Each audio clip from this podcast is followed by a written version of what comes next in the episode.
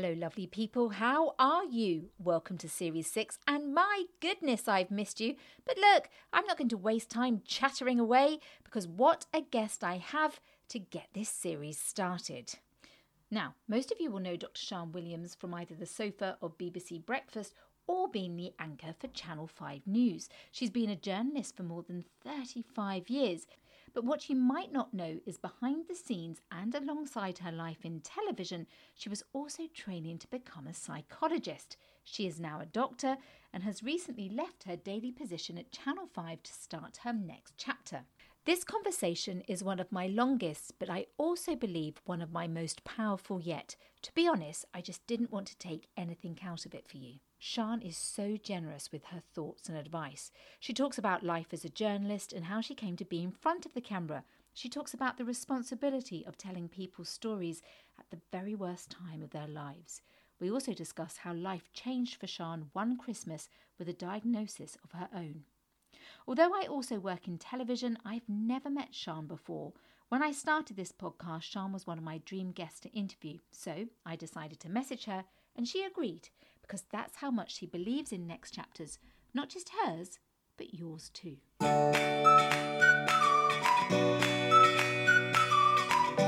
Hello and welcome to the next chapter by Ellie Barker. The idea behind this podcast is that as I start my next chapter from journalist to indie author, I speak with some incredible people who've already started their next chapters in the hope it might help you with your next chapter, or at the very least, you'll just enjoy the conversation. So here she is, Dr. Sian Williams. Dr. Sian Williams, welcome to the next chapter. Sian, I honestly, I feel so honoured to have you with me. So thank you so much for sparing me thank the time. You. It's lovely to be here. Now, Sian, look, we start as we always do. I'm going to, to um, start with the prologue, but I'm just going to say I'm going to find this a little bit tricky because you've got lots of next chapters. There's a lot of next chapters to squeeze in here. So, but we're just going to start mm-hmm. from the beginning, which is probably the best place. So, you were born in Paddington to Welsh parents. Mm-hmm. And I understand you were the first person in your family to be born outside of Wales. Yes, just letting the side down horrendously. Yeah, um, my mum, my mum was training to be a nurse, uh, and she so she was in Paddington. She worked at St Mary's Hospital in Paddington, and um, yeah and that's where she gave birth to me and and i only realized that i was the first person to be born outside wales in all our family history forever when i did a program for bbc wales which traces your roots and they said uh, they said well you're all welsh apart from the fact that you were born in london and it was a bit difficult for me to i i said I was a bit disappointed actually. And my mum said, no, no. She said, we Welsh always think that Paddington is the fastest and easiest way out of England back to Wales. So there you go. Don't worry about it too much. But uh, but yeah, so I've got a I've got a rather strange, I guess, um, mixed mixed heritage. But I, I I do feel when I go back to Wales, there is something about it that sings to my soul, mm. and I wonder whether it's the language so my my Nain and Taid, my grandma and grandfather on my father's side, uh, always spoke Welsh, and I think just the timbre of their voice and the lyricism of it, and we spent all our holidays in, in Wales. Mm.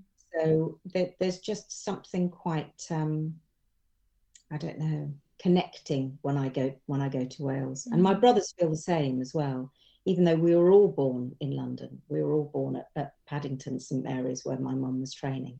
So um, yeah, it's it it feels very special, but I, I feel like I've got a a leg in both countries, mm. if if that makes sense. Yeah, it does. I, you know, I'm proud to be both. Mm. If it's proud to be both, um, I I am. So uh, so yes, but it, it came as a came as a little bit of a shock that no one else had in fact, my I think my father said he was the first person to ever leave Wales, uh, just just to work wow. in his family. Wow, incredible! There was not much social mobility. There was not much movement. He no. could only speak Welsh until he was 12 he couldn't speak English wow because he yeah. was he was a journalist wasn't he he yeah. uh, eventually yeah. in radio but I think he was in papers first of all he was he was and actually I think using the past tense would really upset him. So sorry, I do apologise. He he's still a journalist, and he is. He yeah. still writes. Does he? Yeah, he sets the bar really high. I have to say. Yeah. He um he he was a journalist, so he left Wales, came to London, didn't have a job, didn't have a degree, um, started sort of throwing newspapers in to the back of a newspaper van on Fleet Street, and was the paper boy who became the sub editor on some of the biggest national newspapers in Fleet Street. Wow. So, I, which the, his his resilience and tenacity, um, I think, has inspired me and my twin brothers. Mm. Because even in his, so he didn't have a degree. Uh, he decided in his late 70s, early 80s that he was going to start he was going to start a degree in modern history. Hmm. so he went back to university when he was when he was yeah he must have been his early 80s and then was um, was was writing essays and getting feedback and correcting the grammar on the feedback and sending it back to the supervisors. Uh, so he's, he's an extraordinary man. He wrote his first novel in his late 70s. That's amazing. So I think, and I think he's really taught all of us that there is no limit to learning. Mm. There is no age limit. You just keep going, you keep learning, you keep falling and stumbling and getting back up again and trying something else and seeing whether it fits and and there's there's a real joy in that and mm. I, I think that from him definitely. Absolutely which we're going to see in your story but i mean what you know what what a start and what an inspiration. So when you so you grew up in eastbourne in east sussex. Mm-hmm. and what kind of pupil were you at school then? Very average and and uh, academically uh, probably below average. Right. Quite shy. Mm. at the back trying to be swotty because I knew I needed to work really, really hard to get the grades. My brothers were, uh, I thought, I always told them they were naturally bright. Um, and it frustrated me. They're three years younger. Mm. They, they, but, but they dispute that and say they just worked harder. Yeah. um, but, but I was, yeah, I, I, it was a grammar school and I sort of felt as though I really had to work hard to to earn my place there, having got in. Mm. Um, we we didn't realise at the time, any of us, that we were doing an 11 plus. We just came in one day and they said, "You're sitting a test." We sat a test. Some of us passed, some of us didn't. It had a lot to do with how you were on the day. And I ended up at grammar school. My husband, who also grew up in Eastbourne, ended up at the comprehensive. Right. But and mm. yeah, so average, I would say. That's interesting you say that though, isn't it? Because you felt average, but obviously to get into the school, even you know if it was a good day as such, you were, a certain standard. But then mm-hmm. it's interesting, isn't it, how different environments. It, it's just sort of sometimes this is how it how you feel, isn't it? It's just this is this is how you feel when you're at school. and look at what you've gone on to do. But when so many people sort of we put so much emphasis on schools, but it doesn't necessarily how you feel at school. We see this a lot in these conversations. Doesn't show actually what you're going to going to go on to to do in life. No, and I think also the expectations of what I might achieve were set at a certain level, not by certainly not by my parents, but by the school itself. So it was suggested uh, the best job for me was probably to go to a secretarial college rather than to go to university. When I said that I wanted to be a journalist, that was even even though my father was a journalist and I, I knew about the job and I'd grown up with radio news on all the time and, and every single newspaper. I knew what the job of a journalist entailed and thought, I can do that. And he didn't have a degree. Mm. Um, uh, still, there was a well, no, we think you're more suited to something like this. And it was a, it was a strange time really because I was doing A levels and I was quite good at biology. But in those days, sound I sound ancient, but in those days, uh, certainly at this school, you couldn't mix humanities and sciences. So I did English and history, which I was quite good at. I wanted to do biology, and they said no. Um, so I had to do another humanity, which they said was geography, which made no sense because it had statistics in it. However, and and just didn't do very well, I guess. And so I think the expectations were, well, you know, she's sort of fair to middling. Um, and and that made me strive. I think mm. other people's limitations or other people's expectations has always made me think, right, I'm just gonna, I'm, I'm just gonna try them. Mm. I'm just mm. gonna try because mm. what is there to lose? And so I just kept trying. I thought, no, I'm going to try to be a journalist. Mm. I am. Oh, so that's amazing. So yeah, yeah. And you did. Do you think it helped you though to have the parents like you did? You know, and to see the example of like what your dad had done. Do you think that played a, a really enormous part as well?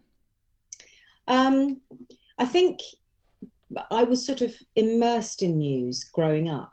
Uh, all it was there around all the time. I was aware that he had a job that could take him away when the phone rang. Mm. I was uh, aware of the importance of uh, the political structure, the importance of um, how events impact on people's lives. That felt very uh, much a part of my growing up.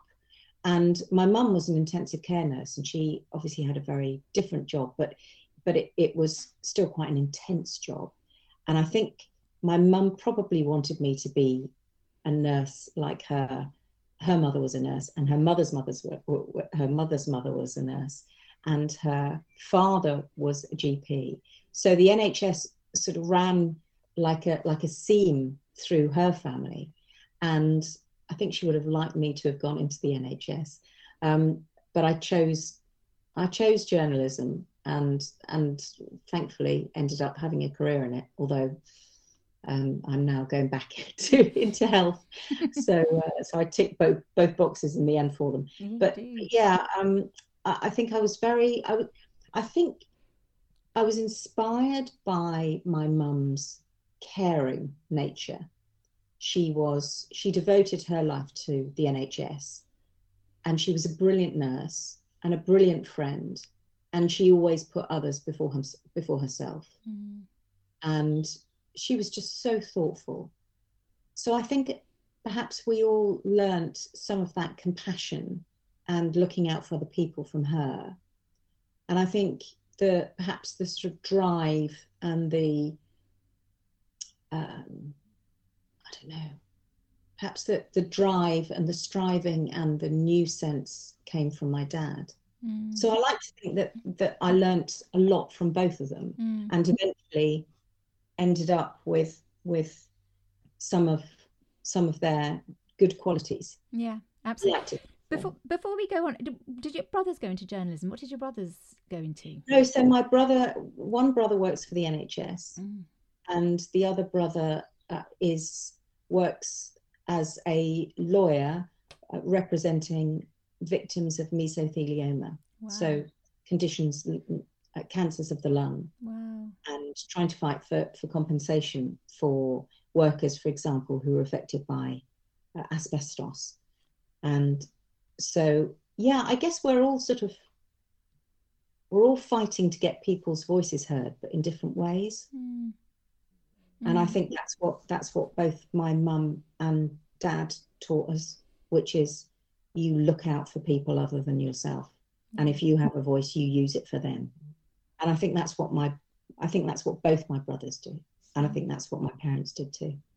And obviously they they were clever too. It sounds like you were all equally clever though, Sian, to get that straight. they, they thought they thought that they were a bit. if you ask them, yeah, yeah. As an outside look, looking in, I'm sure the listeners are thinking the same. So you then, so you went on to, um, well, it was Oxford Polytechnic, is now Oxford Brookes, and you did mm. English and history. And have I got this right? You you went to the University of Rhode Island, where you did. I did. Did you? I mean, that just. I mean, Rhode Island. That sounds amazing. It was, and it was amazing at the time. Was it? I mean, when was this? This would have been late 80s when the only thing we knew about America was what we saw on the telly or in the cinema. Mm. And, and what we saw in the cinema was often, you know, I don't know, four weeks after they got it in America. Yeah. So it seemed so glamorous. Yeah. And I guess I expected America to be New York, that I'd, I'd somehow step off a plane and be in this environment where there'd be yellow cabs and honking horns and people eating bagels and skyscrapers and you know and uh, and it would just be and from a you know for a girl from eastbourne um, which is quite, quite, a small town, uh, to, to, be to be in that kind of environment was immensely exciting. Mm. We went for um, we had to apply for for a, a, scholarship and write various essays and go for interviews at Oxford uh, Polytechnic, and um, and I got the one for for for to go and study journalism mm-hmm. for a semester, and when I got there, it wasn't quite what I expected. It was a university campus. Rhode Island is lovely. Mm. Uh, it is in in America. I found that if you go to university, you tend to stay on campus because it's such a well during the week, and then at the weekends, people just left and went home. Um, so it was it became very empty at weekends. So you'd only find you'd, you'd find the sort of English uh, pupils who who managed to to get this semester under their belt, just ambling about trying to try to find something to do because everybody, all the all the American students had cars. Mm. Yeah. And that, my my roommate, who was called Barbara at Rhode Island University, um, she had fake nails. You know the stick-on nails. Yeah. First time I'd ever seen it. Wow. I thought this. She had fake nails. She had. She used to curl her hair and dye her hair, and she had a car and we were the same age, yeah. but she had a completely different life. Yeah. And it was like, it felt so alien for a while, very exciting, yeah. very alien. And I had, for a short time, I had a American boyfriend who was also at the university, who I think only really went out with me because of my accent, which of course you play up because everybody's saying, you do. Say it again, you sound like yeah. Queen. Hello. Um. Isn't it a fabulous day? Wonderful. Um, so and, I, and and all of us sort of played i think played that played on that a little bit anyway so this this rather gorgeous guy who went who who was a, a model actually uh, in his spare time landed on me and um, i mean it was a very chaste relationship but uh, but we spent quite a bit of time with one another and he took me to various places in new york and rhode island and on my birthday, he said, it was my 21st birthday and I spent it in, wow. in Rhode Island. And he said, What would you like as a present? And I said, A baked potato with cheese and beans, but they had to be Heinz beans, which you couldn't get Heinz beans in America. And so he managed to sort a baked potato with cheese and beans wow. for me. And that's my 21st birthday present. That's love, Sian. I'm surprised you didn't marry him. Ah, I have I have looked him up recently, actually. So maybe I might send him a, a message and just say, "You won't remember me." Yeah, but... I bet he does. And those and that no, of course he won't. I wonder what happened no. to Barbara and her and her um, fake nails. Whatever happened to Barbara? Yeah, whatever happened. Also, uh, yeah, yeah. I remember being being in the room with her, and she would um, she'd have little baby doll nighties and I was in my flannelette pajamas. Honestly, we could With your not baked potato. more different. we could not be more different. Um, and uh, yeah, she was. I think she she looked at me as somebody who I mean she couldn't get her head around me at all. No, absolutely not. No. Um, Amazing. Yeah. What an experience though. What an experience. Because then, I mean, talk about difference. And you started you started off your journalism career in radio mm. um, in Liverpool. Am I right? Sort of yeah. in the north. And I mean, quite early on, I mean, you were straight into it, weren't you? Because quite early on, you were covering stories like Hillsborough. You were, you know, mm-hmm. you were there in big trauma, traumatic stories. Um, yeah. I mean, had, how how was that? You know, as a as a grounding, but to to be sort of thrown in right at the deep end. What was that like? Um, the reason I went to Liverpool was because I knew it would be a real learning experience for me and would be incredibly busy. It was at the time, uh, you probably remember Derek Hatton, who used to run Militant. You know, Liverpool was controlled by the militant tendency at that time. The Labour Party wanted to kick him out. Uh, there were strikes. Um, it was a very exciting news place to be, Liverpool. So I that was the first place I wanted to go, and because actually my experience of radio was limited to I was a, uh, I worked in student radio for Radio Oxford, where they put me on entertainment because I was from Polytechnic, so I wasn't in charge of things like news and politics. I was in charge of the entertainment. Um, uh, so that was my experience of, of radio. So I knew that I needed to learn and learn fast. And being in Liverpool was a fantastic experience, not just because I love the community. I love Liverpool, and I don't think I've found anywhere quite like it, where the community holds each other um, tightly, and we really saw that in Hillsborough. So when Hillsborough happened, and I was listening on a little transistor radio because I've been following Liverpool and going to some of the matches, and when I listened to the commentary and the confusion of the commentary nobody quite knowing what was going on, I went into the office and we were trying to get a handle on on what was happening and the television pictures were went from being confusion to absolute horror mm. and i think when we first started seeing bodies being put on hoardings advertising hoardings to be carried out of the stadium we knew this is just this is just unimaginable mm. horror. And everybody was ringing in. Lots of people in Liverpool were ringing the, the, the station.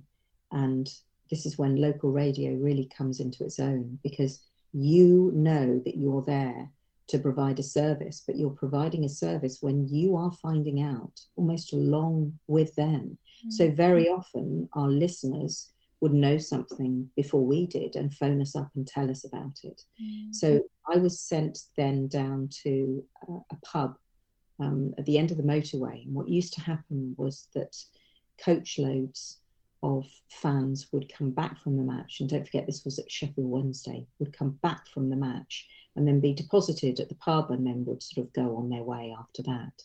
And so it was it was like a meeting point for everyone.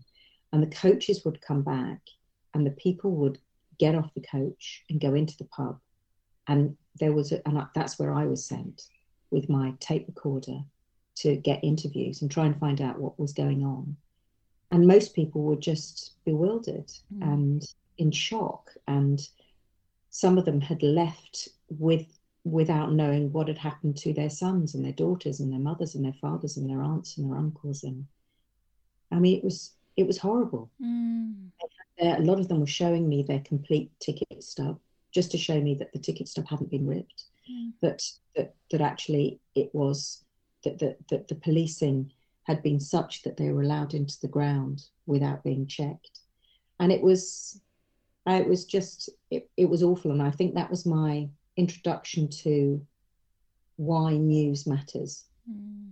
how it can help inform, hold people together, um, find out what's going on, provide a voice for the distressed and the angry. And there was a lot of anger in the days and weeks and months and years after Hillsborough because of the way the fans were portrayed, what was written about them, what was said about them, mm. the fight for justice.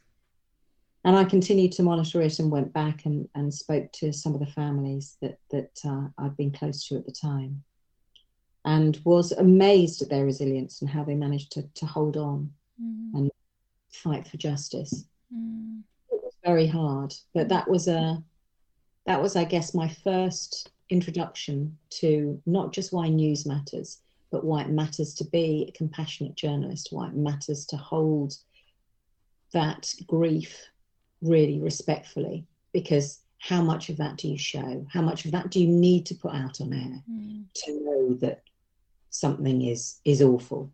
Mm. And I think that um, that having the right distance, but but also you you want to get the story, you want to hear the voices, you want to put it out uh, so that other people can know what's going on. But you're also really mindful of the fact that you have been parachuted in, you have been parachuted into somebody's worst ever day. Mm. They might not remember what they've said to you, or how they were afterwards. And so it's an enormous responsibility. It's like holding a really precious vase. Mm. And you can't drop it. No. You drop it because that's somebody's life. So somebody's story is somebody's life. And you've got to hold it really carefully. And I think that was my introduction to to the to that responsibility of journalism. Mm, mm. Which I think as well, it's fair to say, Sian, not everyone does have. So because journalists can be portrayed in a, you know, or they're just after the headline, you know, that kind of thing. But when you talk like that, like you say, it's an enormous responsibility. And this was something that went on with you, which we'll go into. But you were you were in some you know you went to the earthquakes in pakistan you know you've been to thailand you've been in people's lives where like you say they don't even know what they're saying but it's your mm. job but you've also got to put your own emotions aside when you're seeing it and that mm. that's also led you into the work that you're doing so it's it's just it, it's it's just such a, a huge thing isn't it yeah it is and and i think that that thing you were saying about managing your own emotions when you're there you do realize that your first duty is to the people whose story you're broadcasting. Mm. And therefore, your sensibilities, your emotional, I don't know, responses to what they're going through, you have to put to one side because it's not about you, mm. it's about them. And so I think what most journalists learn is even if this has affected me, and we know that it does because that's what I that's part of the research I did in in in uh, that's part of the research I did in psychology. Even if it affects the journalist through something called vicarious trauma or secondary trauma, where you can experience some guilt for getting the story, for leaving them with their horror, for using it in a particular way, you need to you need to reflect on that a bit further down the line because your first job is to get it out mm. and to do it well. Mm. And so I think we all have that slight distance between you and the story. Yeah. Yeah. And, and and that can be, you know, that that's a very useful strategy, which is I tell you what, I'll put it in this box and we'll get to it later. Mm it's just remembering to get to it later yeah. and how you get to it later and you need to do that and you need to process it because otherwise it just builds up and builds up and builds up and that's not that's not good for anyone really yeah which will come which we will come on to. It's a fine line as well though isn't it? Because the what sort of connects us is is emotion. So when someone's mm-hmm. watching something at home um, and they just you know get a snippet of a you know a three minute news report mm. you know it's it's and you can't i know like you said that when you were in pakistan and again we'll go we'll go on to that but you know you couldn't ever convey what you were seeing. It's it's just impossible but it's how you do it. So you have to still have a little bit of a element of the emotion you can't sort of cu- cut it all out because that's what's going to connect to the person watching at home but it's it's getting the balance of all of it right isn't it yeah i i don't know whether it's emotion so much as understanding mm. um, and i don't mean understanding in that sort of rather crass i know what you're going through because of course we can't mm. but but understanding um, their emotional responses to something mm. so I, I i think we we perhaps are i noticed Lyse Doucet um, and Clive Myrie and, and all those other brilliant reporters and correspondents out in Ukraine, whenever they are broadcasting and whenever they are asked a question about their their own emotional responses, while they might say something, it always goes back to the we're lucky, we can leave. Yeah. These people can't. This is what I'm saying. So I think I think most journalists, most reporters and correspondents will acknowledge this is a ghastly situation and of course you're going to have an emotional response but but that isn't that isn't the story that isn't the important bit of it here mm. the impact on the journalist isn't the important bit of it here mm. that's something for them to work on but it's about the emotional response of the person caught up in it really mm. Because you also so going back to you i mean i mean it's it's it's just, I mean, incredible. So so you started off so there you i mean there you started. Now as i understand so you stayed in radio radio for quite some time. You went into bbc mm-hmm. to radio 4 you were editor there. Um you were you went to radio 5 live as well. Then you eventually you moved to output editor at bbc news 24 so you'd ha- you you were in journalism journalism for a long long time um, and you were doing like huge, huge jobs. But then one day, somebody there was some screen tests going on for potential presenters and somebody was unwell and you stepped in. Yeah. I mean, that's just. I oh, mean, life change. Yeah. Then, I mean, there we go. I said you're going to be tricky with all these next chapters, Sian, because this is the thing. We're halfway, haven't even started. But so, I mean, obviously, you had such a wealth of, of experience by this stage. But did you ever consider? Did you want to be in front of camera? Uh, so I was I was an output editor on um, Radio Four. So I worked on The World at One and PM and The World This Weekend. So mm-hmm. when you're an output editor, you're in charge of the output for that day. So that was that was my job, and I was also um, put in charge often of budget co- coverage, election coverage, conference coverage. So politics was my thing really, which I really enjoyed.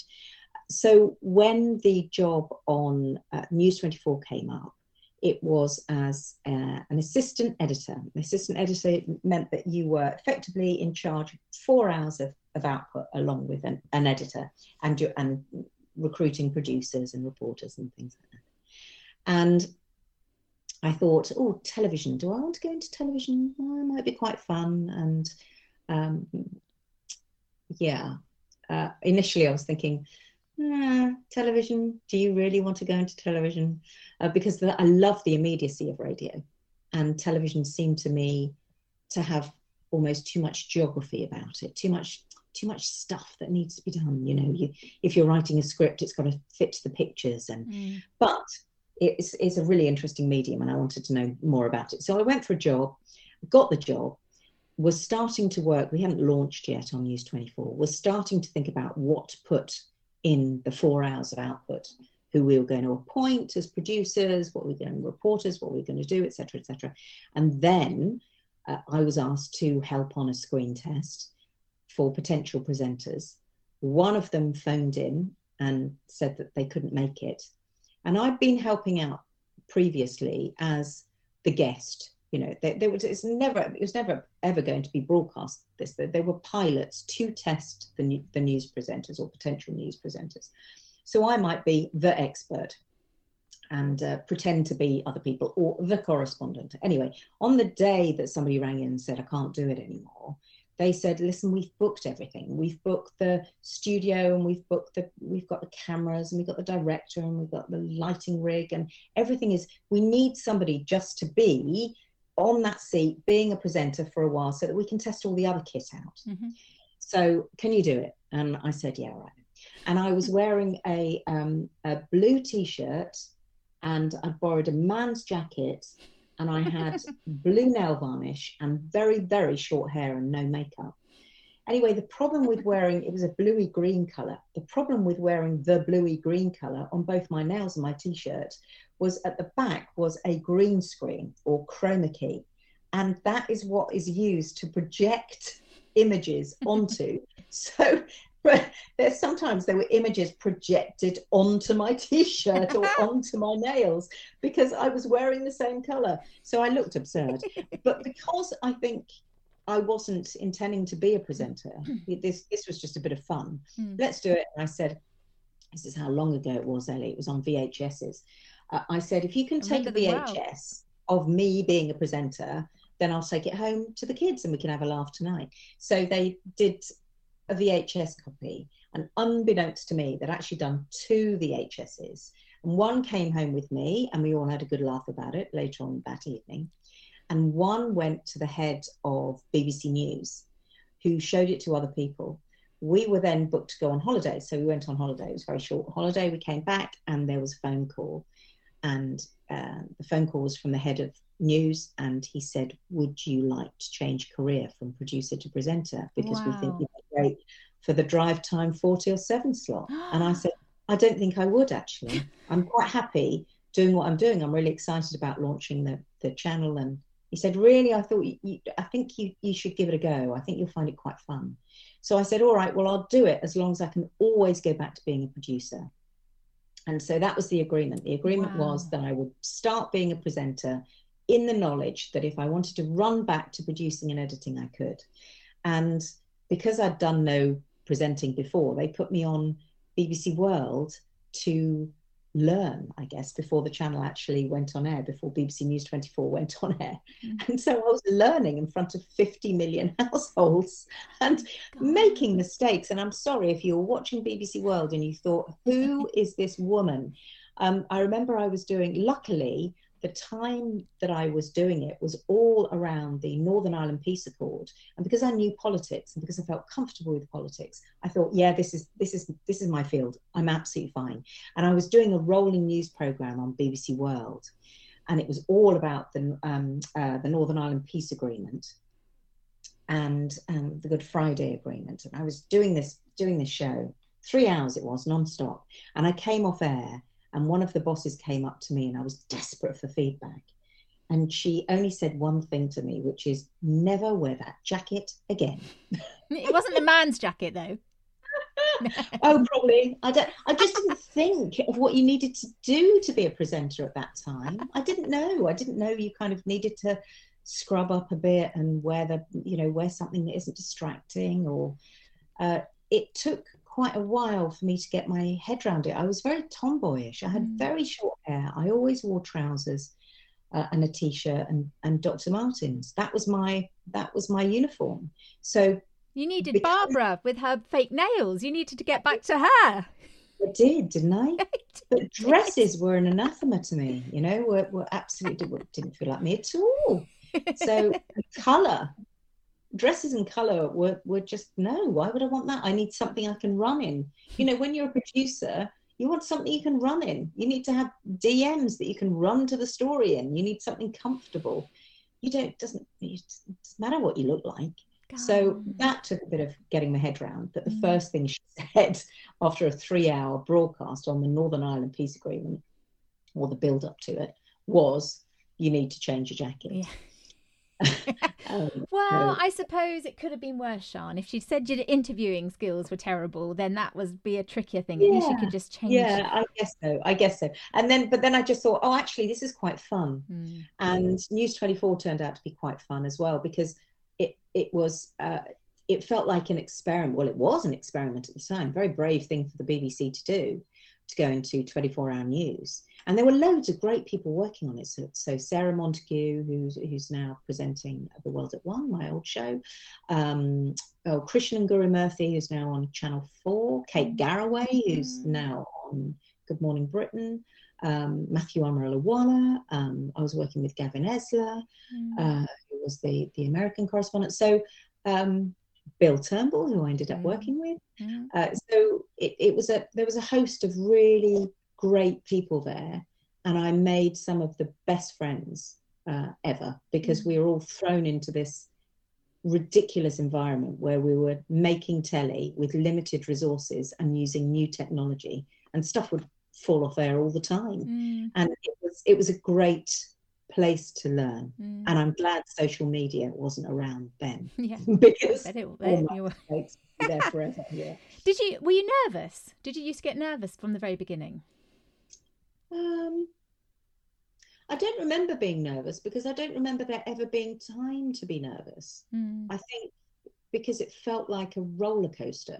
So you didn't really have time to prepare because, of course, you were getting in the seat of the person who had just vacated it, who was on the previous shift. Mm. So you would sit down and then bang, you're on air. You're doing the headlines, you're doing the news, you're interviewing people, and it's diddle diddle diddle diddle diddle diddle until you come off air. So mm. there was really no time to be nervous, mm. and and I think that was a that was a good thing. I think if I'd been waiting around, I always felt when I was doing the World this weekend on Radio Four as a, as an output editor, I'd start working on the Tuesday for a program that went out on the Sunday. And actually, I'd be much more nervous about that because I'd be thinking, what am I going to put in the program? And the Today program would do it, and then somebody else would do it, and then I'd have to think of something else. And then, so by the time you go on air, you've got this huge amount of of anxiety, I guess. That's overstating it somewhat, but, yeah. it, but there is a degree of nerves. Whereas if you're just thrown on air, you've got no time to think. Mm. Mm, and that, that, that, was the best thing for me. So you think on your feet, mm. and that also was the best thing for me. I think mm. if you think too much about something, you're not necessarily acting instinctively and intuitively. And I mm. think acting instinctively and intuitively in the moment is the best way to be. I think that as a psychologist, it's the best way to be sometimes to just be following somebody's question, following where the story goes, yeah. rather than having a sort of prescribed, right, I'm going to do this, then I'm going to do that, then I'm going to do that, and then I'm going to do that. Yeah. Yeah, and also I just think though you can't sort of underestimate the bank of experience you already had that you understood you understood how things work and that knowledge and that it's like a cushion yes. a cushion to fall back on. I was really lucky. I was really lucky well, to have that because it meant that when a prime minister was thrown at you at the last minute or a chancellor or um, I don't know, it could be anyone, could be the CEO of a huge business uh, whoever is given you at that moment, I knew that I had been there before as a producer or, or an output editor. So it didn't, that sort of stuff didn't faze me. Politicians didn't faze me. No, no, no. Um, let me just ask you here, Sian. So you said you had, so by this stage you had your children. Do you, you had your boys by this stage, did you? I had my boys by that stage. Yeah, yeah I did. Yeah. And how did you find that when you're working sort of in the kind of job you were doing there and sort of the balance just for anyone sort of just listen to this because you know because I know from from listening to your book which we'll we'll talk about and sort of what a family orientated person you are. So to have you know that that was a you must have had quite a lot of juggling going on put it that way. Yes. Um I I, I guess so uh, I, I, you know, it, it seems like such a long time ago, and it's not really. When was it? 2000 and no 1997 1997 I, I was going to say yeah yeah 1997 until 2001 i was on news 24 and then 2001 to 2012 i was on bbc breakfast mm. so i would say that the uh, the early bit of that television career I was there to get them to school, but not there when they got home from school. Mm. And, but when I did BBC Breakfast, which I did for 11 years, which was a much, much longer stint, I was always there when they got back from school. Yeah. So, and that, that to me, or uh, I mean, getting up at 3.30 in the morning is, is never nice and you never really uh, get used to it. But it did mean that I was around for their, a lot of their secondary school years, which felt quite important to me. Yeah. And, you know, not that they probably were ever aware of it, bibbling around in the background, making sure they had something good to eat, you know, just keeping an ear out, mm. really, seeing mm. what was going on in their lives. And they went to the local comp. So, and it was literally just up the road. So they would bring their friends home for lunch and uh, it, it felt that was a really good job, I think, with a family life. And I was very lucky to have it. And I was still doing the occasional one o'clock news or six o'clock news or 10 o'clock news and doing other, there were some prime time shows that I did as well, some consumer shows. So there were other things that I would, I was doing. But I think as far as a family life was concerned, it, it, it worked. Mm. It did work. Mm, it's odd how the crazy shifts to a normal person like getting up at half past three, but weirdly, it can help with family life. Not going out to the yeah. nightclub or anything, but certainly for family yes. life. Well, yeah, because they got themselves to school. Yeah. And and then and then I was around when they got home from school. Yeah. So I think that they were they were not really aware of um, me not being there. Yeah yeah yeah i'm so you know i'm because we've got so much to talk about and i'm just so conscious of your time but and it's hard to sort of sum up what you did but i mean you say it's sort of there very naturally but yeah you were all those years on bbc breakfast and i used to i have to be careful because I w- used to work at gmtv so i feel like i'm being naughty to admit how oh, much did I, you? I did and i feel very naughty to admit how much i used to watch bbc breakfast but i used to oh, watch you my dad and i used and he loved you and bill turnbull it's like one of you know his oh. favorites and funny enough my husband and i were saying that because he's a journalist as well and we always think of you you're always very um and i mean this you know i'm not saying this in any kind of a gushing way it's just as a but the fact that you were very you know always very you like very poised but always had lots of fun as well in in difficult situations you know you brought all of it and that was a you know, I know that looked very natural, and I'm sure it was between you and Bill Turnbull. But I also know how incredibly hard that is to create. So, I mean, that must that was such an enormous job for you, wasn't it? Yeah, and and we started off um, doing, I started off doing weekends on BBC Breakfast in 2001. And then uh, Bill joined me on, on weekend, and the weekends were on News 24. So we would do the Friday on BBC One, on BBC Breakfast, and then the rest of it moved to over the weekend. It moved to News 24, and then we we had I think an hour on a Saturday, which was on BBC One, and the hour on Saturday uh, was proving really popular and getting quite high audiences. So eventually, the BBC decided to take our um, me and Bill off uh, weekends on BBC News 24 and put us on BBC One, and that's when the sort of seven day BBC Breakfast operation started. But I think we always felt, uh, I mean, BBC BBC Breakfast felt sometimes as though we were all having fun while the parents weren't watching, and um, that that their attention was on the big bulletins like six o'clock news and the ten o'clock news, and we could kind of,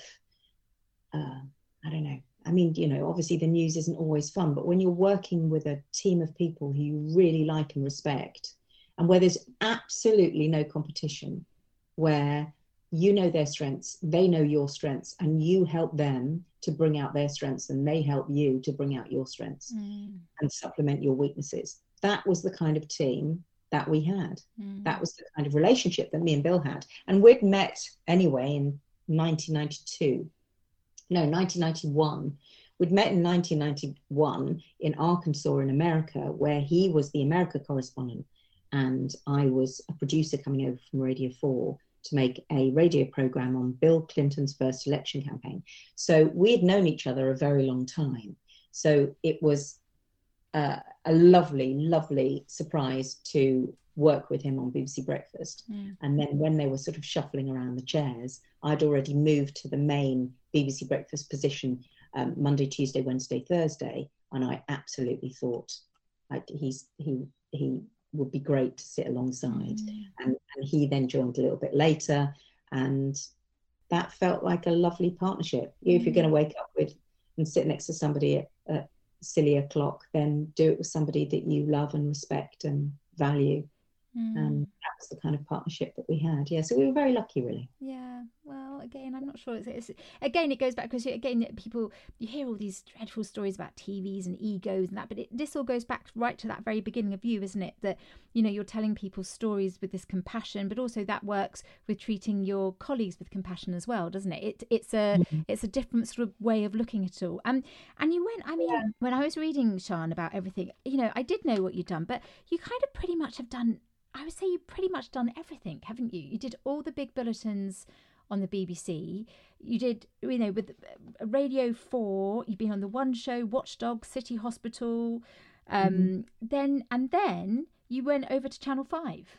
So you, and you know, you fronted the news there. So you, I can't really think of many boxes as such you you you haven't ticked and did you it's very hard to sort of think of any kind of question without sort of talking to you all day about it because i could but when you sort of when you look at it and you look at it like that what is the sort of the the the area there that sort of stands out the most that you feel when you said you wanted to go into journalism sort of be telling stories in a sort of compassionate way that, that the moment that you feel that that springs to mind now when I say that. What is that moment where you sort of feel, felt so honoured and you were in the job being able to do what you wanted to do?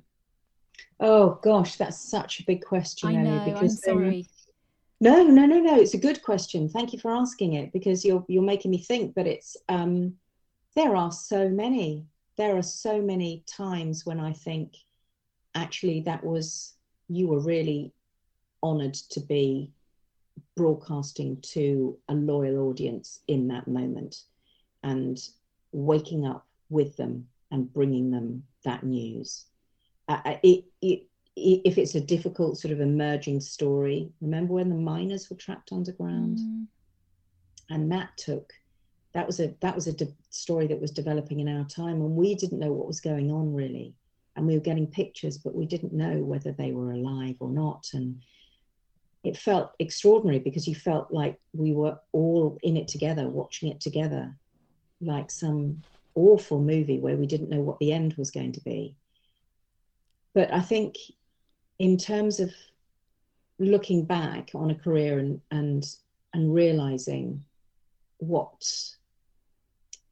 how privileged I was, I guess, without without sounding trite, uh, the London Olympics and presenting from the, the London Olympics in 2012 was amazing. Mm. I think reporting from, I did a lot of reporting from disaster and tragedy and spoke to some extraordinary people during and after. And I think also understanding the, the resilience of people who have gone through really difficult times, catching up with them later. That was a really important thing to do as well. So people who, for example, who'd gone through 7-7 and lost people, lost loved ones, perhaps became injured, but survived, going back to them. I mean, gosh, there are so there are so many there are so many stories, mm. so so many that I can't. It's hard for me to just isolate one. Elections very exciting always. So, and I was at the royal wedding for William and Kate. Wow. Which was um, Westminster Abbey, reporting on that which again was a story where you had to pinch yourself sometimes mm. and think, I'm watching the royal wedding and I'm doing it as a job. Mm. It's my job to do this. So, Olympics, royal wedding, elections, and then the, the ghastly, horrible, unfolding tragedies that you need to report on as well. I remember being at Grenfell Tower um, for Channel 5. I used to live around the corner from Grenfell Tower in Ladbroke Grove, and um, we were one of the first to to be there and to broadcast live from there. And that could feel quite difficult because you're in a community where you need to report their pain, but it was very new. It still felt as though we didn't quite know what was going on. Mm there were lots of people trying to get information and not really being able to to find what they needed and the charities and faith groups on the ground who were working at Grenfell at the time were just amazing at holding people in times of real grief and trauma. So I think, you know, there are times when you're there and you think back back to being respectful, gosh, this is a difficult and complex and developing story. And I'm right in the middle of it with people who are bewildered. How mm. do I best represent them? How do I best do this story where I don't feel? How do I best represent this story where I feel as though I am doing my best for them? Mm. And so, I, and I think, as I say, there's always a tension there because news cameras aren't always welcome mm. as you can imagine. Mm. Uh, sometimes they are. Sometimes at disasters, when I remember being in Pakistan and being um, and during the Asian tsunami, where local residents knew that if you were there and broadcast what was happening to the world, then the helplines would be ringing off the hook and there'd be more money and more aid and more help. And they were saying, tell the world what's going on here. Tell the world we're not getting aid. Tell the world that and and you think that is a responsibility. And I remember when I was broadcasting from Pakistan, um, uh, from Kashmir, from the, the epicenter of the Kashmir earthquake, thousands of people had died, and they were still waiting for food and still waiting for aid and relief and help. And the infrastructure was, of course, um, completely destroyed. And they would, t- the families would tell me all the time, and they were living with nothing. You know, they were sleeping under trees they had a bowl of rice between enormous families, which actually I have to say they would offer to share yeah, to me.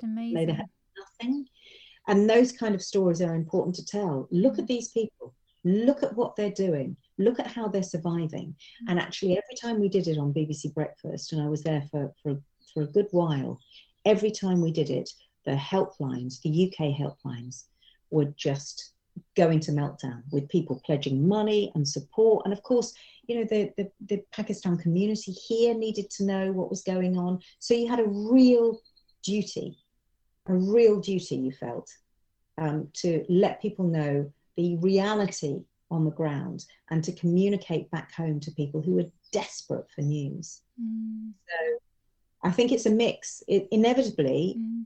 highlights are going to be a mix of the the exciting and the I can't believe I'm here at this moment in history, mm-hmm. you know, the the Olympics and the royal wedding and perhaps elections and and and those kind of events. And I was at uh, Trump's first election as well. Those kind of moments, and then also the moments where you feel the weight of it very heavily, yeah. and you think, okay, how do I do this well? Mm. That's what, you know. You asked me earlier, do you get nervous news reading? I don't get nervous news reading. I get n- nervous, I think, about representing people mm. when, when I was when I was parachuted into a story mm. which was somebody else's disaster. Yeah. Like you said earlier, the, the enormous responsibility. So, yeah. and before we move on to your next chapter, because it does take us on to that, what we do have to talk about is while all this was going on, Mm-hmm. You know, in 2014, or I think it was just at the end of 2000, you were basically you were just turning 50, and you were working and stand, at, still at the BBC. And then you, it, it was Christmas. You were about to move house. By this stage, you had your two younger children as well. You know, things were going on. It sounded, uh, you know, you were just having a lovely time. But then you then got this an awful diagnosis that you had breast cancer. Mm-hmm and then life just completely um, and again so your book which i've been talking about rise surviving and thriving after trauma because it's what I found. Um, I was saying to you before we started recording. What I'm I, what I'm finding. So it's just what's amazing, Sian, is you, you go into the, into such the nitty gritty. You know the, the, the details of it, and I think that's what makes it so relatable, no matter what, because we all go, have go through things. But the fact that there you were, you were, you know, one minute you get this diagnosis, and you've got this surprise 50th birthday, and you sort of carry on, and it's Christmas. And then it's you know go, going to your your husband's family for boxing day which sounds like this fabulous right you know lovely gorgeous event and you have to tell them that you've got breast cancer and you're going to go in to have a major operation uh, i think was it on the the 5th of january or the 4th of january you know a, a, a little while later but you talk mm. about it in the detail and and i just think i mean that time that you you sort of carried on it for you to sort of, and meanwhile you are this person that people are watching on the news or listening on the radio. You know i mean that just must have just the world must have just stopped turning for you. Um it couldn't. Mm. it couldn't stop turning. Yeah, i've got five kids um four of them are mine and a stepdaughter and work and family can't stop turning. You just have to live with what you've been presented with which at the time was uh, the need for a double mastectomy, and deal with it and try and communicate it in a way that won't unnecessarily freak people out, I guess, mm. although it's always going to be a difficult thing to hear.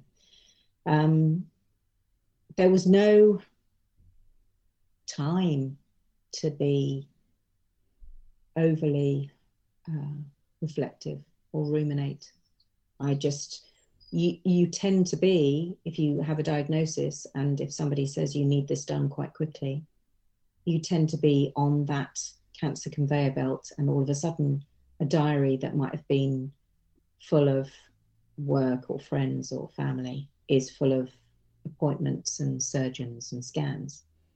Mm. And that's the way it is. Mm. So you just you just go with it because there's no alternative really. Mm-hmm. And you're in, I always felt very safe with uh, the surgeons I was with. I always felt they knew what they were doing, even though there's, there's no certainty in cancer. There's no ever. So even though I had the double mastectomy, which is all the breast tissue taken out, there they said to me that uh, they were they weren't able to get everything, and so radio, radiotherapy was on offer. But radiotherapy, they said, may have damaged, because I'm quite slight, may have damaged some of my healthy tissue in my lungs. Um, it's a very personal thing, and, and this is radiotherapy is, a, is an amazing treatment for a lot of people. Um, for my oncologist, he said, so you need to make a decision. Are you going to have the radiotherapy and potentially get the rest of this cancer out, or are you going to live knowing that it might be still there. And he was he offered me a choice, and it was a choice I didn't really want to have. Mm. So I said, "You're the expert. I want you to make the choice for me." And he said, "I can't do that." So I said, "Well, what would you tell your wife?" And he said, I'll tell her to live with the uncertainty. Mm. So we didn't do the radiotherapy, and I still see him regularly, mm. and he's amazing because we all need to live with uncertainty. Yeah. You know, none of us know what's going to happen ever, and and we do the best we can in the time we have, working with the stuff we've got, and so that's that's where we were. Mm. And I'm, you know, again, I know I've used the word lucky so much talking to you, Ellie, but I, but my cancer was treatable mm. And um, and early, and so and I had I had very good care, and I'm really mindful of other people who, you know, have done everything possible, but whose whose cancer has progressed to a stage which is not which is not good. I'm thinking of Deborah James and the ama- amazing work mm. she's done with cancer. Um, but there are others there are others we don't know others mm. who are living who are listening now mm. who are living with pain or a diagnosis or long, long-term illness mm. who will be just getting through day to day and um, and and I'm in a position where I could go back to work and I was operated on and I'm being monitored and I'm fine. Mm. Well, that's yeah. Well, that is very good to hear. But I, um, in fact, I was talking about it with a friend, a colleague, actually, somebody that you know, uh, a lady called Julia Reed, who worked at Ch- Channel Five with you. Oh yeah. And she's also, um, she I work with her now. She's also a very good friend. But we were we were discussing it, um, and we were talking about the level of detail that you went into and how how helpful that was because again perhaps it goes back to the the storytelling i don't know but sometimes it's the finer details and again, whether whatever trauma you are in, but it, what I mean by that is, for example, you were talking about when you're in hospital and your two your two oldest boys, you know, and obviously they were older than their early twenties, um, and you know they're sitting in your they want to be with their mum, and you know mm. the shift of that because I've got two boys, they're younger, but just you know the shift of that, you know, and then they're at the same time that they're sitting with you and they're eating the fruit that everyone's um, sent you. But it's just those i can just relate you know you can just relate to that moment. And and i was thinking oh, how are you keeping this together? Because you you read out your diaries and say it's christmas and i know the doctor said to you, you know just go and drink and be merry and that and then you know, i think how's she doing this? How's she keeping it together? And you mentioned i think it, i don't know if it was damson gin or you were with some friends and then you did get you admitted that you got upset and it all came out. But it's just so human. And i think I think that again the enormous responsibility. I think because it's like what you say that there's no way you can control these dreadful awful things or the fear but these tiny little moments they can connect you with other people and it, and you feel I don't is it like a, a, I don't know if you feel bonded but there's hope that you know if if somebody else is going through it that there's hope for you as well if that makes sense. Yeah I, and I guess that's why I wanted to put it all down. And, I, when I wrote my diaries, they were never intending to, I never intended to publish them. And that's probably why they are so raw. Uh, because I think if I had written them for publication, I would have been a lot more guarded. Mm. But then I was thinking about doing a book on trauma anyway. Other trauma sounds very strong, but how people cope in difficult times and whether there's a commonality in coping strategies or what do they do when something really horrible, which happens to us all in various ways, comes along and they they they have to deal with it and then pull themselves out of it? And how do they recover and recover well? And so I, and I wanted to write that book. And then the publisher said well um, you've just been through an experience of breast cancer and we think it would be a good idea if you write about that. My first reaction was oh, not writing about that hmm. because I haven't told anyone. I'd, I'd kept it. I, have always kept my kids um, away from the public eye, and I didn't want them to be. While I felt weak and vulnerable, I didn't want to also be thinking about protecting them. So it's quite selfish, I guess. In the end, I didn't. I didn't want to worry that that they were finding it too hard because not only were they dealing with their mum going through all this, but they were also having to deal with public reaction if there was going to be one. So, and that was that was just uh, uh, that was just the way I felt about it at the time. I might feel differently today. I, I, think it's been really useful for other people to document um, their progress in real time. And, and I guess what the diaries did was document the progress in real time. Mm. And, I, and I, I, so I, I, I wanted that honesty, but I also wanted to put other people's very different stories in there, which aren't connected with cancer, but might be other life experiences that, that have been quite profound to find out what their learning is and what we can all learn from them. So that was the book that I wanted to write. So I guess the, the book comes from the prism of this of, of my experience, but then it, it sort of goes into the science and um, top tips on sleep and exercise and mm. um, thinking patterns and other people's coping strategies and lessons we can learn. And I wanted it to be like a toolkit, really. Mm. So, so at the end of the book, somebody came away with with some strategies that they could go, okay, if if I come to a hump in the road or I stumble and fall over, I know that I can try this and it might work, it might not work, but if it doesn't, there are you know dozen other things that I that I also know mm-hmm. now. So that that was the kind of thing I wanted to write. Yeah, yeah. Well, it, it helps such. A, it, if someone's listening to this and they're you know somebody might be listening to this and like hang on, this is Sian Williams, and you know all the things that you've been you know that you've done, you've achieved, but also the incredible things that you've seen, the history sort of in in the making as such. But you know to show sort of the resilience you talk about sort of your vulnerabilities as well which is just very very powerful. But you then you do appear certainly appear to seem to have come through it and to show a resilience to be able to talk so honestly about it as well. How does someone find that resilience? Where did you find your resilience from and how does someone else find it? Well i don't think you go from something horrible to be kind of huzzah and now i'm well and i'm going to tell you all about it because i'm this strong resilient person who acknowledges their frailties and vulnerabilities but is essentially you know championing recovery. Firstly um, i think you need to acknowledge if something is difficult and traumatic that it's difficult and traumatic. And and not have i'm not a great believer in the kind of just think positively and, and you can pull yourself out of it. I really am not I'm I'm more as a psychologist. I'm more if you're angry, be angry. If you're um, fearful, be fearful, but know where that reaction comes from. So it's often not the situation, it's the reaction to the situation. It's often not your thoughts, it's the reaction to the thoughts. So if we can sort of take this apart bit by bit and see why you react like that in the moment, we're not saying it's not justified, but we're saying, okay, let's look at the stuff around that.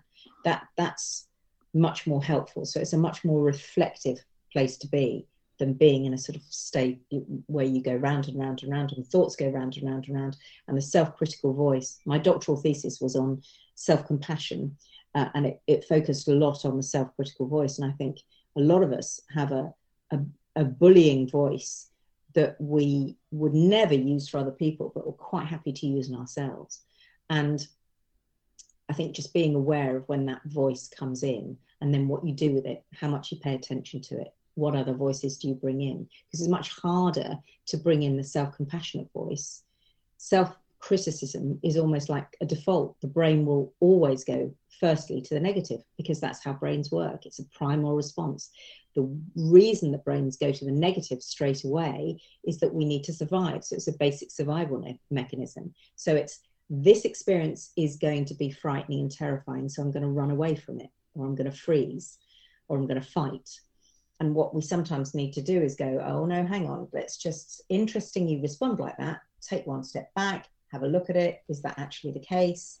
Bring in something else, and that takes that takes a lot more energy mm. cognitively. So um, I guess that's what that's what I've been been working with that self compassion. And I would say, if somebody's going through something really difficult now, then the first thing is to show some kindness to yourself and all the complex emotions that you'll be feeling in this moment, and not to beat yourself up that you look around you and you don't feel like you're coping as well as other people, or you should be recovered, or it's six weeks, why aren't I feeling better?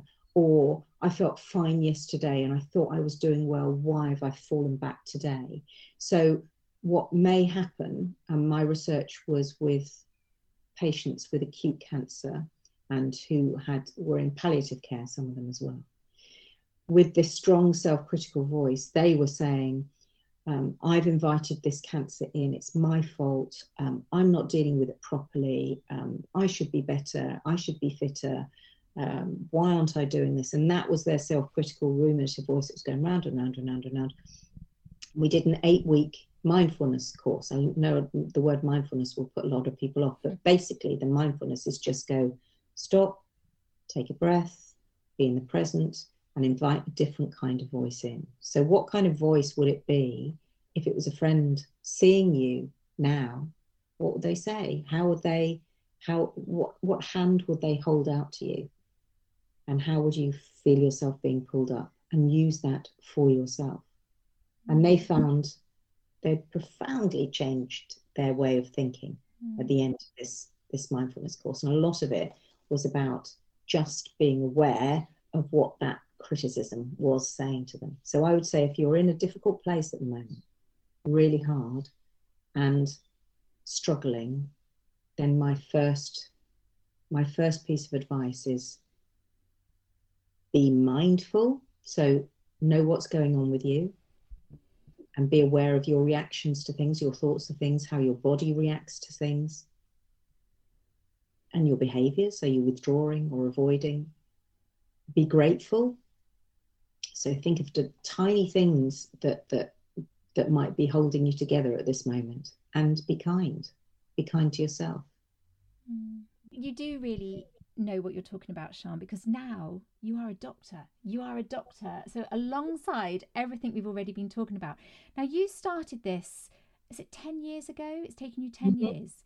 So, so you started this before you had your breast cancer, didn't you? So was it just something that you, you was it from seeing colleagues? I know you were sort of affected when you could see that colleagues were affected by trauma, but where mm-hmm. where did this what made you because you went to the University of Westminster, I think you were a part-time student. So alongside this enormous career that you already had and you started another one, what made you actually start doing that?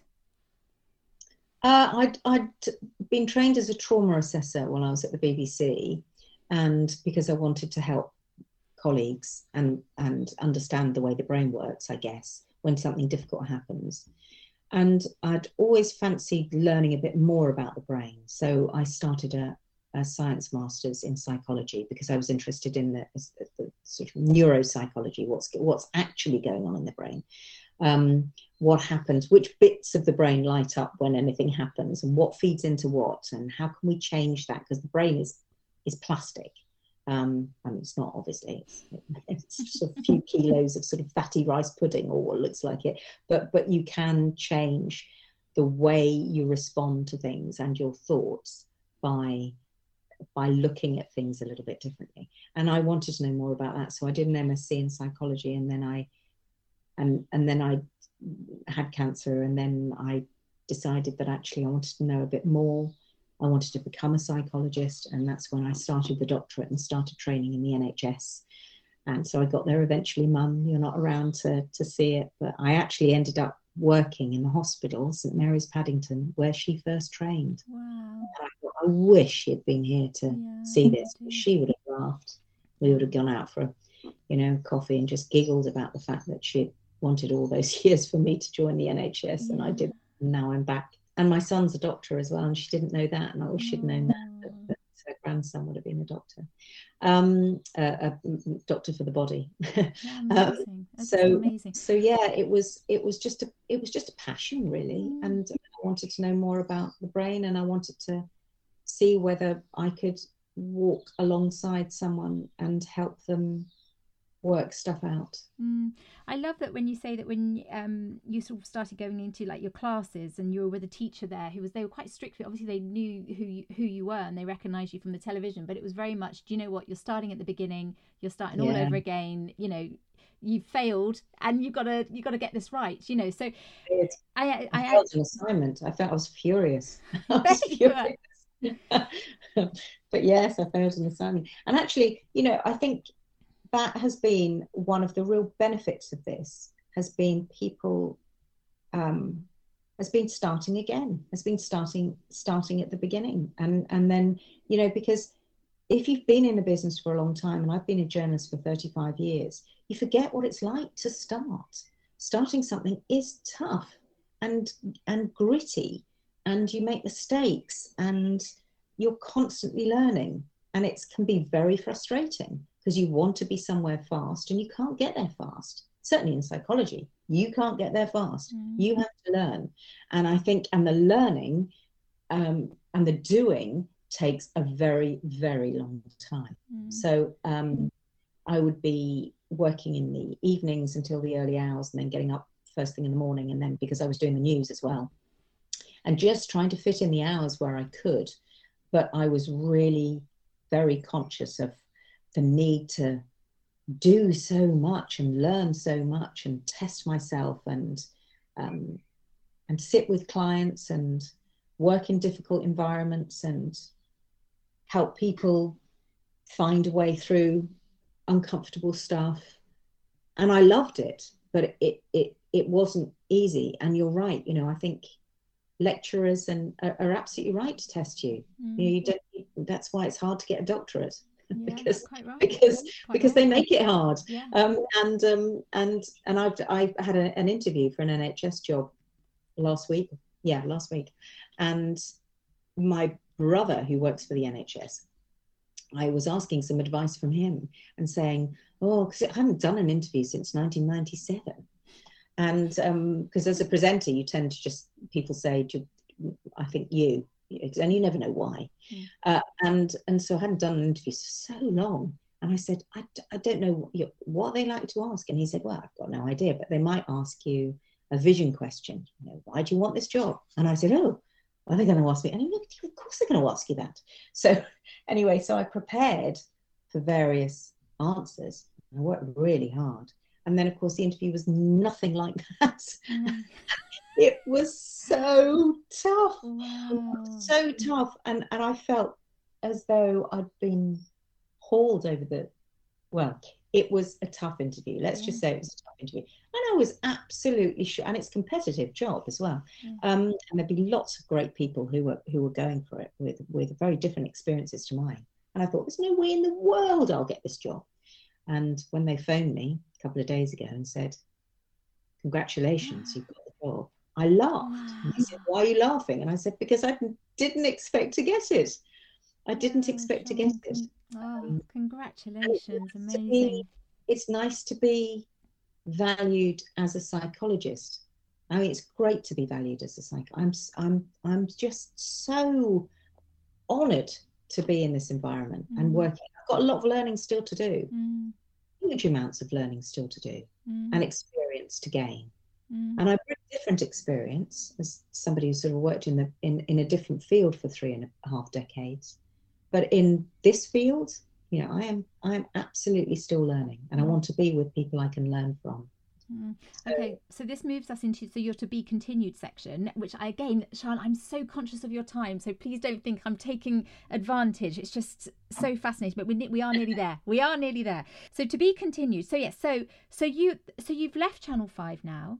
Uh, well, not completely. I mean, not completely. Decision, yeah yeah but but in terms of so so and you said so what is your new job and when does it start so i'm i'm still going to be broadcasting the decision to leave channel 5 day it was a decision to to step down from channel 5 daily news i've, I've been doing we relaunched an hour show in november uh, and uh, in that show and i was it was it was great fun to relaunch it's always great fun to relaunch a new show and it, it's been doing well and I've loved presenting it. And part of the show is a regular mental health slot, and I do an interview with somebody who has gone through something difficult and they talk about what their learning is. So it's right up my street, and that's called Mind Matters with Dr. Sian. And that bit of the program is going to continue. So Good. I'm continue doing those interviews for uh, for the news.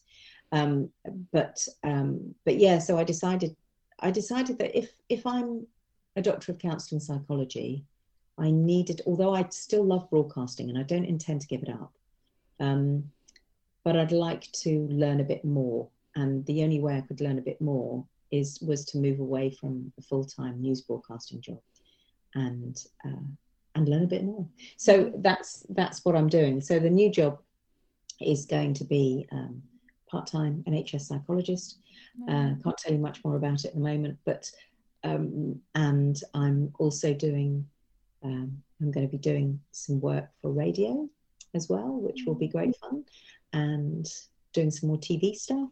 And I do some. Uh, I also do work with journalists and mental health and trauma. So I'm doing a a free event at City University, my old university, tomorrow on journalism and trauma. So it's it's bringing together. I often like bringing together mental health and journalism and or mental health and broadcasting and see how they sit. Mm. But it will be it will be a new it will be a new and emerging role. So it might be a, a little bit clunky at first while I try different things and think, oh, what might this be like? What might this be like? Yeah. uh, and, and we'll see where it we'll, we'll see where it goes. We'll see where it oh. goes. I'm quite sort of I I have had an amazing career, mm. and I intend to keep working. Mm. And this is just a new iteration of of something. Yeah. Well, it's certainly a next chapter. It's just, I just think it's amazing, and a, a, something for a future discussion as well. Um, let me just ask this: Do do when you see people, do they recognise you from the news, or do they do they put two and two together? Um, do you know, in, in about 500 hours of counselling, it's come up twice. And, and I think maybe because people either don't see me as the person off the telly uh, or they don't care that I'm the person off the telly. Mm. Um, and I think if somebody's coming to see you and they are distressed, then they want somebody who's going to help. Mm. And as long as your relationship with them is feels like a a strong, a good, strong relationship, then then that work continues, whoever you are.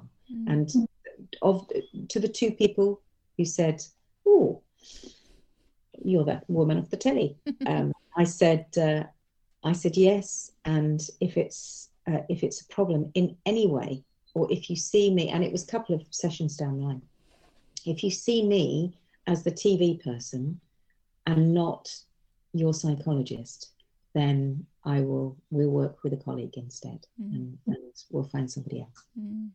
And that was that was never the case, but um, but yeah, in, inevitably it'll it it may happen. I don't know. The further I get away from regular daily news, perhaps I never look like the a, a television person because you know in television you've got the lights and you've got a nice dress on and you've got the makeup, whereas as a psychologist, um, and this is a podcast, so people can't see me, but you can, Ellie. Yeah, you look lovely to me.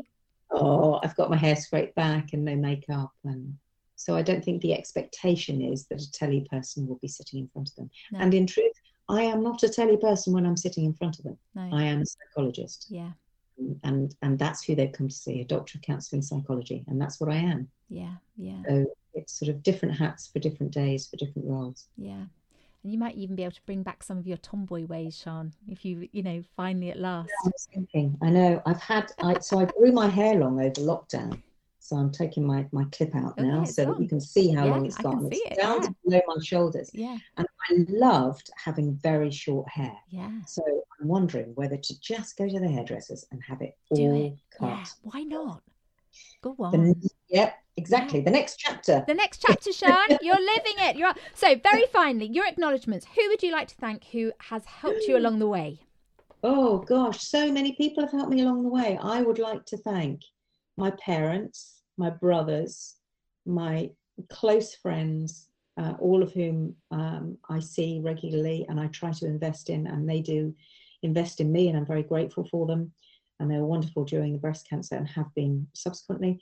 Um, I would like to thank um, all the lovely people that I've sat next to. So, um, oh, you know, Bill and all the all my co- all the co-presenters who've made things fun um, and become friends. I'd like to thank all my supervisors in psychology who gently steered me onto a, a different path when I might have been losing my way on occasion.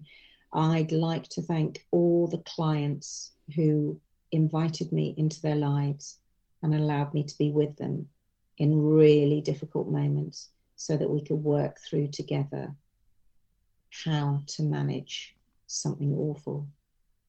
I thank them. Mm. And just very finally, if someone is listening to this and they're mm. thinking about their next chapter, I mean, we've discussed, uh, you know, we've discussed a lot, and in, you know, everyone is in, you know, in different phases of their life and can be going through something as well. But equally, that can be a time where you're thinking, do you know what? It is time for me to start something new, or this is the t- this is the time I need to take the leap. But they're they're feeling frightened. They're not hundred percent sure what they want to do, but they know yeah. they know. Look, life's too short for this. I need to do something where would you suggest they begin? What would be your advice to them? Oh, I think really ask yourself some honest questions about what's keeping you where you are and what's stopping you trying something else. And I think sometimes you need to have a, a cold, hard look at your reactions to things. Being, we all want to be safe, and that is a natural human reaction. So we're more likely to be to stay where we feel comfortable than to try something that feels uncertain and wobbly. But if we don't try something that feels uncertain and wobbly, we may never find what makes us truly happy. And actually, a number of things can make us truly happy at a number of different points in our life. But if you really, if there's something nagging at you and something, or, or just a little, a little, even if it's a little whisper saying, haven't you always wanted to? Why don't you? Don't be thinking about other people's judgments and expectations. Don't be thinking about failing because you might, and I have. Just be thinking, I'm going to give it a try. I'm going to give it a try. Whatever happens, happens. It might feel uncomfortable for a bit. But I promise you that change is so energizing. And you might find something about yourself that you never knew before. And I wish you enormous amounts of love and luck. And think of me holding your hand. think of me holding your hand as you go through it. I'm going to be thinking of that. Dr. Sian Williams, thank you for just being such an amazing, special, and just a fabulous guest on the next chapter. Thank you very much. Thank you. Lovely to see you, Ellie. So, there you are. What did you think of that? Well, there's just so much to take in. For me, just then, if we don't try something that feels uncertain and wobbly, we may never find what makes us truly happy. We just can't ignore that. We spoke also about Sian's book, Rise Surviving and Thriving After Trauma. I listened to the audiobook and it really stuck with me. I don't know about you, but I could listen to Sian all day. She gives such good advice and her words really helped me. I still keep thinking about her book and I really can't recommend it enough. But thank you for listening to this. If you're still here, that is. It was a long one, but I hope you think it was worthwhile.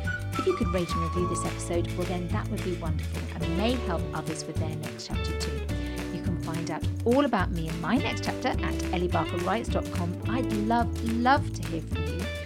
You're listening to the next chapter by Ellie Barker, a flower pot production. In the meantime, keep asking yourself those honest questions. I believe in you, and Sian does too. Speak soon.